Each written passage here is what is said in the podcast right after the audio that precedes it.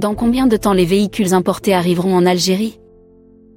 Les Algériens peuvent désormais importer des véhicules de moins de 3 ans et des agréments ont été délivrés pour trois concessionnaires qui peuvent donc importer des véhicules neufs.